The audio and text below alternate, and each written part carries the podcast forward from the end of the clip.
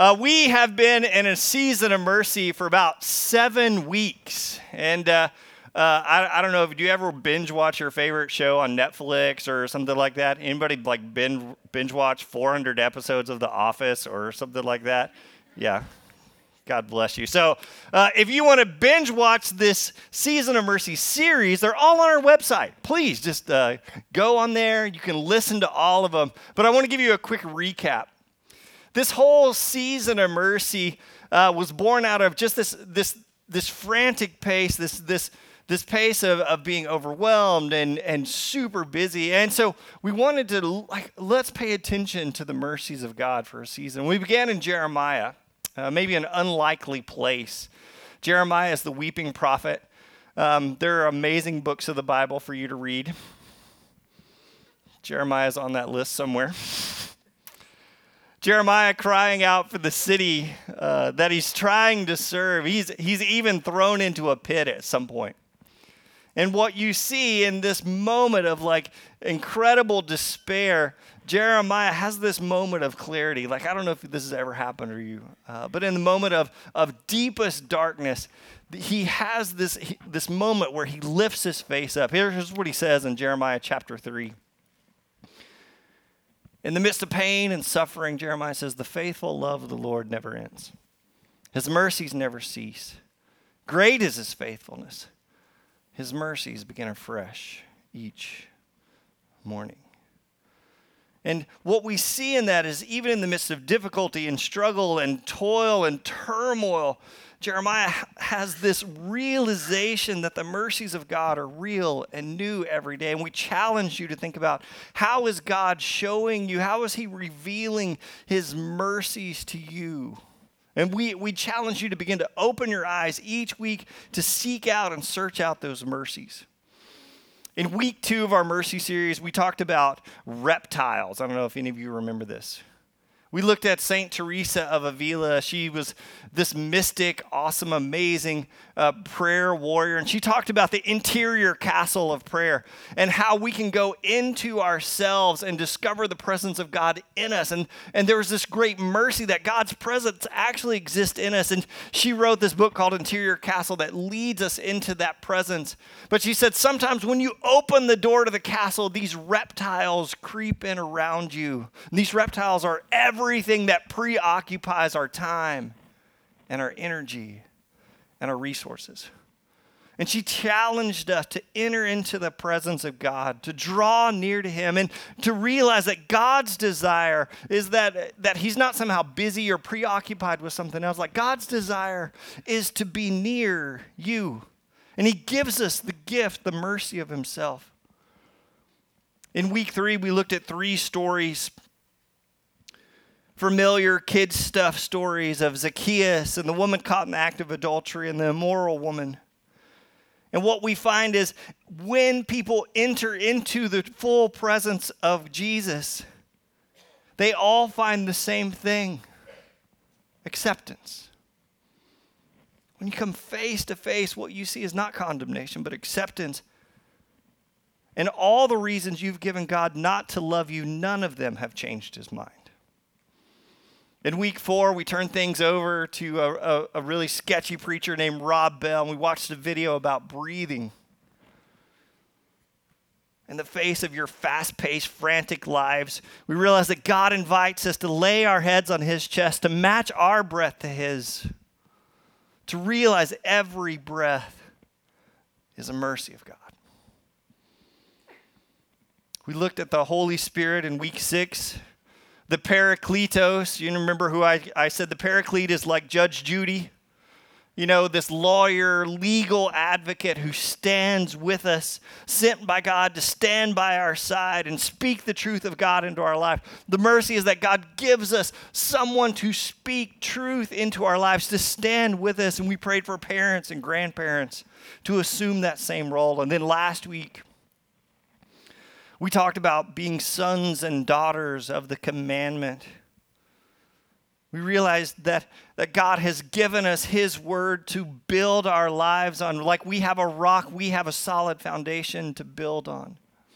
And so finally, it's just a, today as we wrap up this mercy series, there's one mercy story from the New Testament I, I just couldn't leave out. Let's walk through it together, just verse by verse. It's in Matthew chapter 18, beginning in verse 23. Here's what it says Therefore, this is Jesus speaking. The kingdom of heaven can be compared to a king who decided to bring his accounts up to date with servants who had borrowed money from him. Jesus is about to say, Let me explain to you how this kingdom works. Let me explain to you how this whole thing works. Accounts must be settled. How many of you believe that God is a just God? If God is just, then, then there has to be, uh, accounts have to be settled. Do you see that? And that's what Jesus says hey, the kingdom of heaven is going to be just like this. God's going to come and he's going to want to settle up. Go ahead to that next verse. In verse 24, he says this. He says, In the process, one of his debtors was brought in who owed him millions of dollars. Now I got to pause here for a second. Um, the New Living Translation translates millions of dollars, and, and that's pretty accurate. But but the the, the technical, uh, the actual Greek is ten thousand talents. The king is settling accounts, and a servant is brought in who owes the king ten thousand talents. Now, maybe that doesn't mean much to you, but I want to explain it to you. Like in this time in the ancient Near East, a talent was the highest unit of currency they had. Okay? It was the highest bill they had. And 10,000 was the highest number they had. They didn't have a million or a billion or a trillion. They didn't have that. They had 10,000. That was it. That was the top. If you actually pulled out 10,000 talents of silver, here's how much it would weigh it would weigh 375 tons. It's not just millions of dollars. This servant owes the king hundreds of millions of dollars.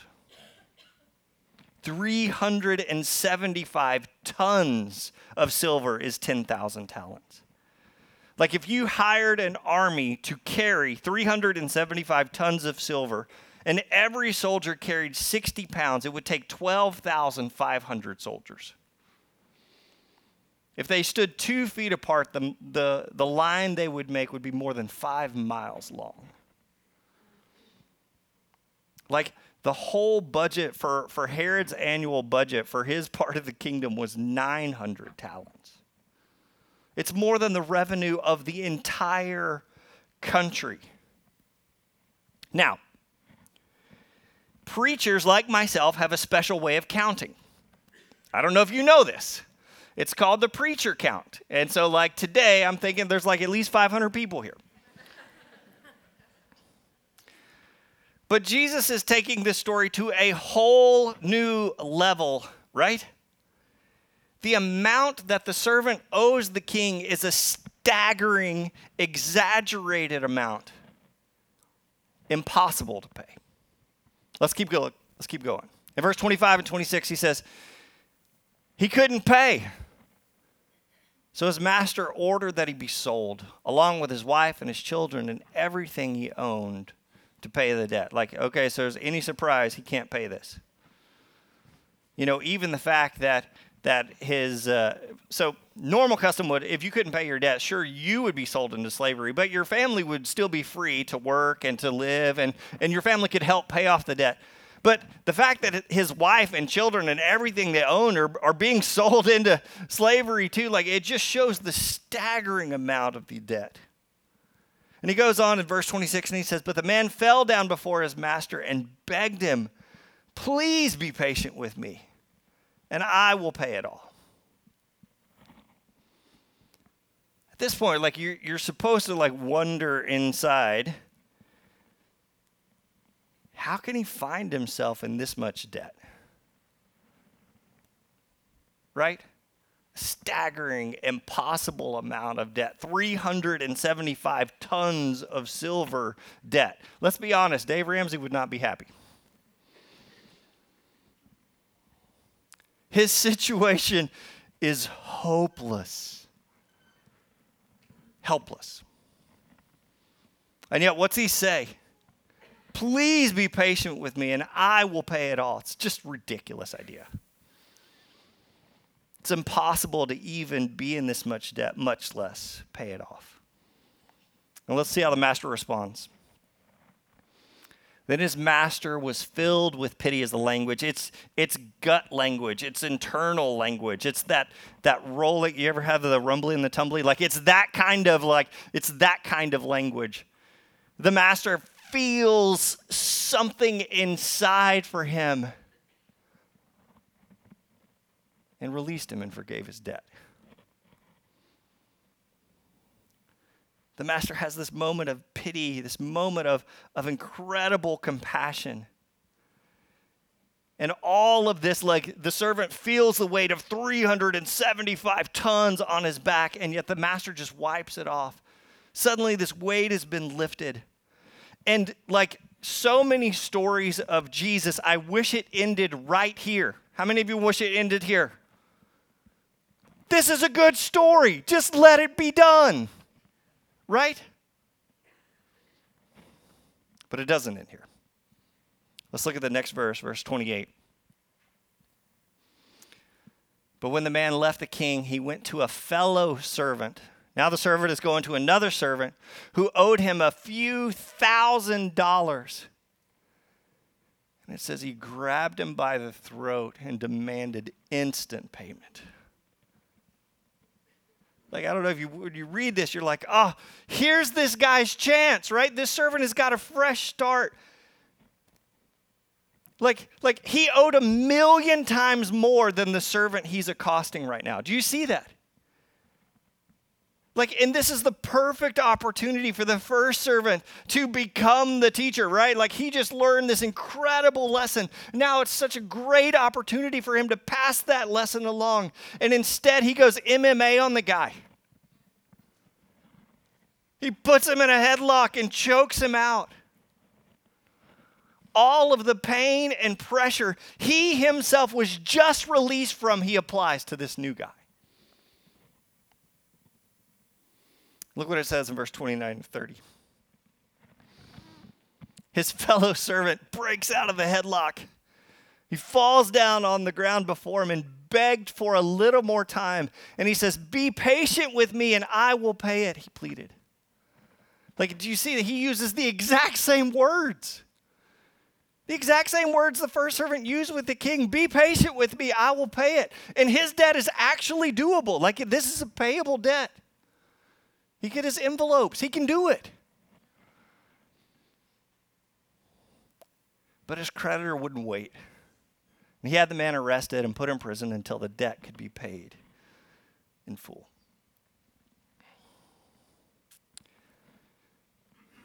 understandably, let's look at verse 31. Word gets out. When some of the other servants saw this, they were very, what's the word? Pissed off. Sorry. Sorry, mom, if you listen to this. They went to the king and told him everything that happened.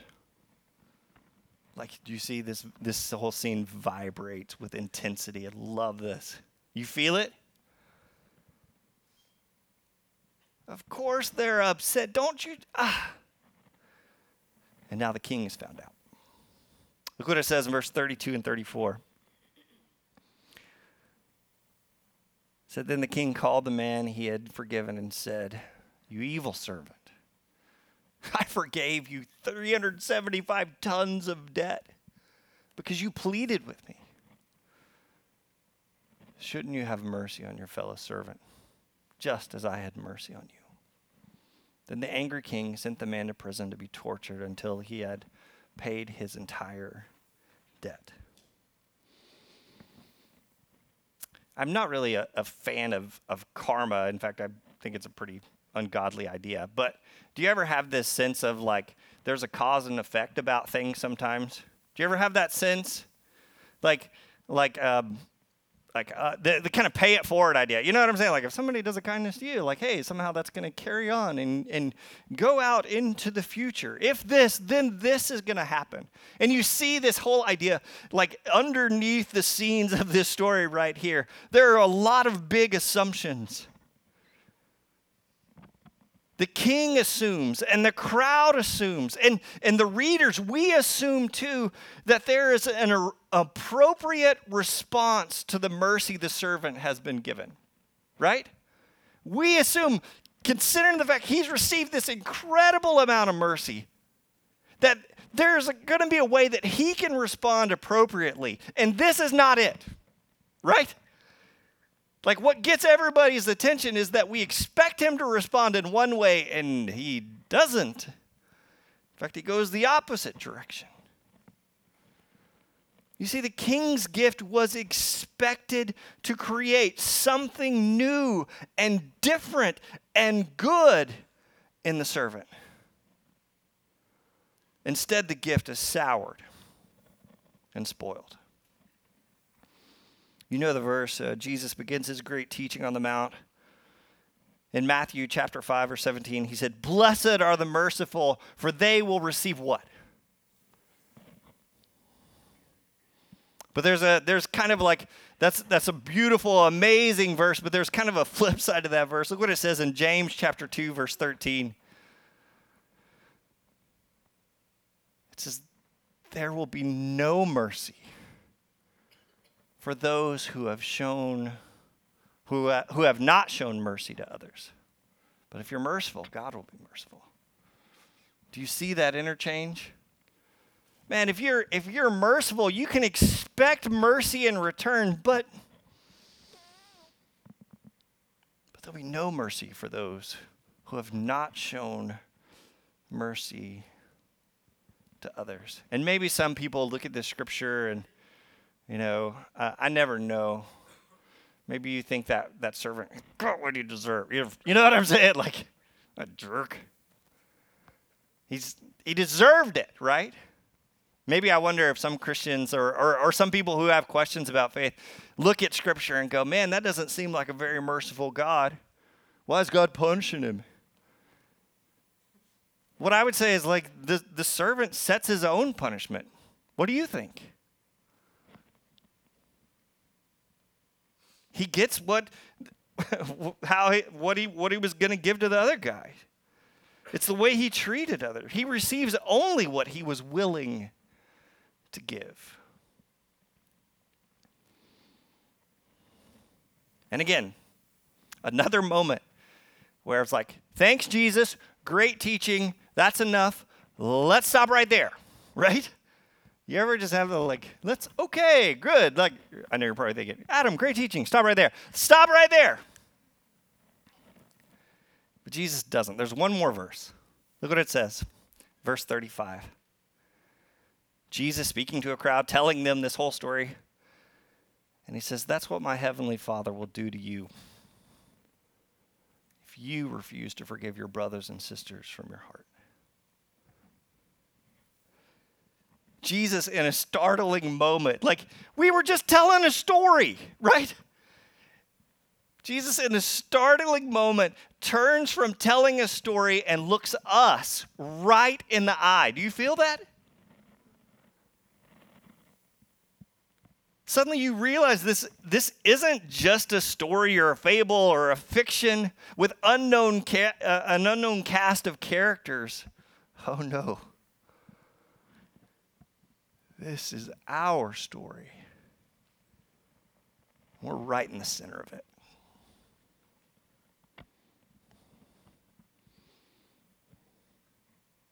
Let me tell it again. I don't know what you think about the future or what it's going to hold, but I can tell you this the king is coming to collect.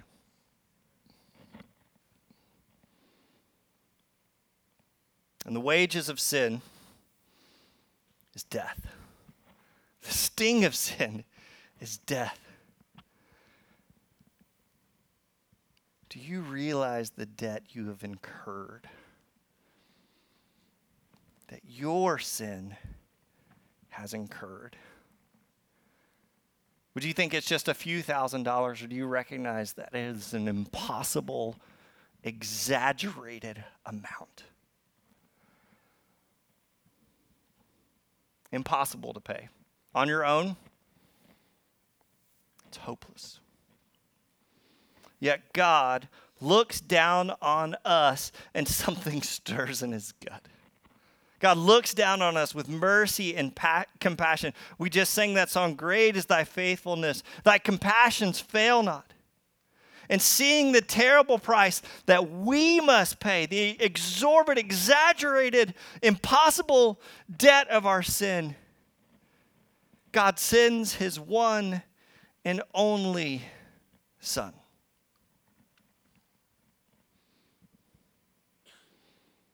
What I would tell you is that our debt to sin and death wasn't just forgiven, it was paid in full. On the cross, Jesus Christ paid it all.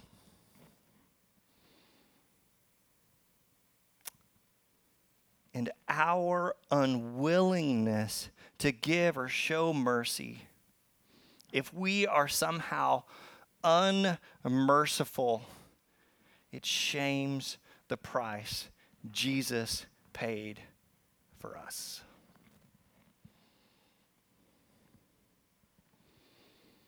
Because the action of receiving God's mercy is to create a new sense of identity for the servant. We just spent seven weeks Seven weeks talking about the mercies of God. Seven weeks of absorbing and, and drawing the mercies of God into attention. We explored and invited you to experience the full mercy of God. Now what? Do you have that cause and effect sense still? Jesus in Luke says, You must be merciful just as your Father is merciful. The mercies of God are to produce in us a new identity. Are you with me? Is that really happening?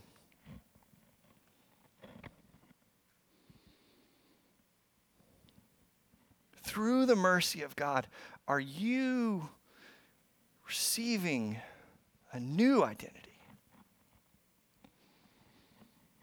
I invite you to just consider again, like, in all of this talk about mercies, what is it, what has the mercies of God that are new every morning? What have they actually produced in you?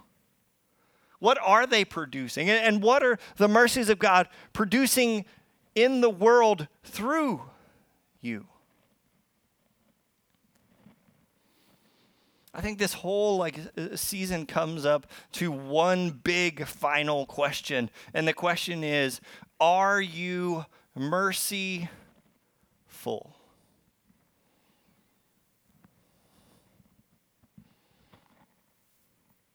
Are you merciful?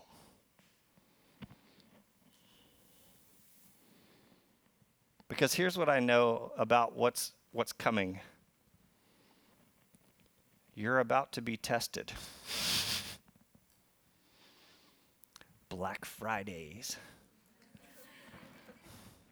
Right? Holiday traffic. Busy schedules. All of these are going to test your mettle, right? They're going to reveal whether you're merciful or not. So I just want to invite you to, again, consider the mercies of God, but, but I also want you to become merciful. I encourage you just to start small to end big. It starts today after church with your, your waiter or waitress, right? Let's be honest, most of us aren't ready for the giant, enormous acts of mercy that equal tons, but we can start small. Being merciful to your neighbor. You know, my my mercifulness has been, been tested by people who already have their houses decorated for Christmas. It's okay. Go ahead.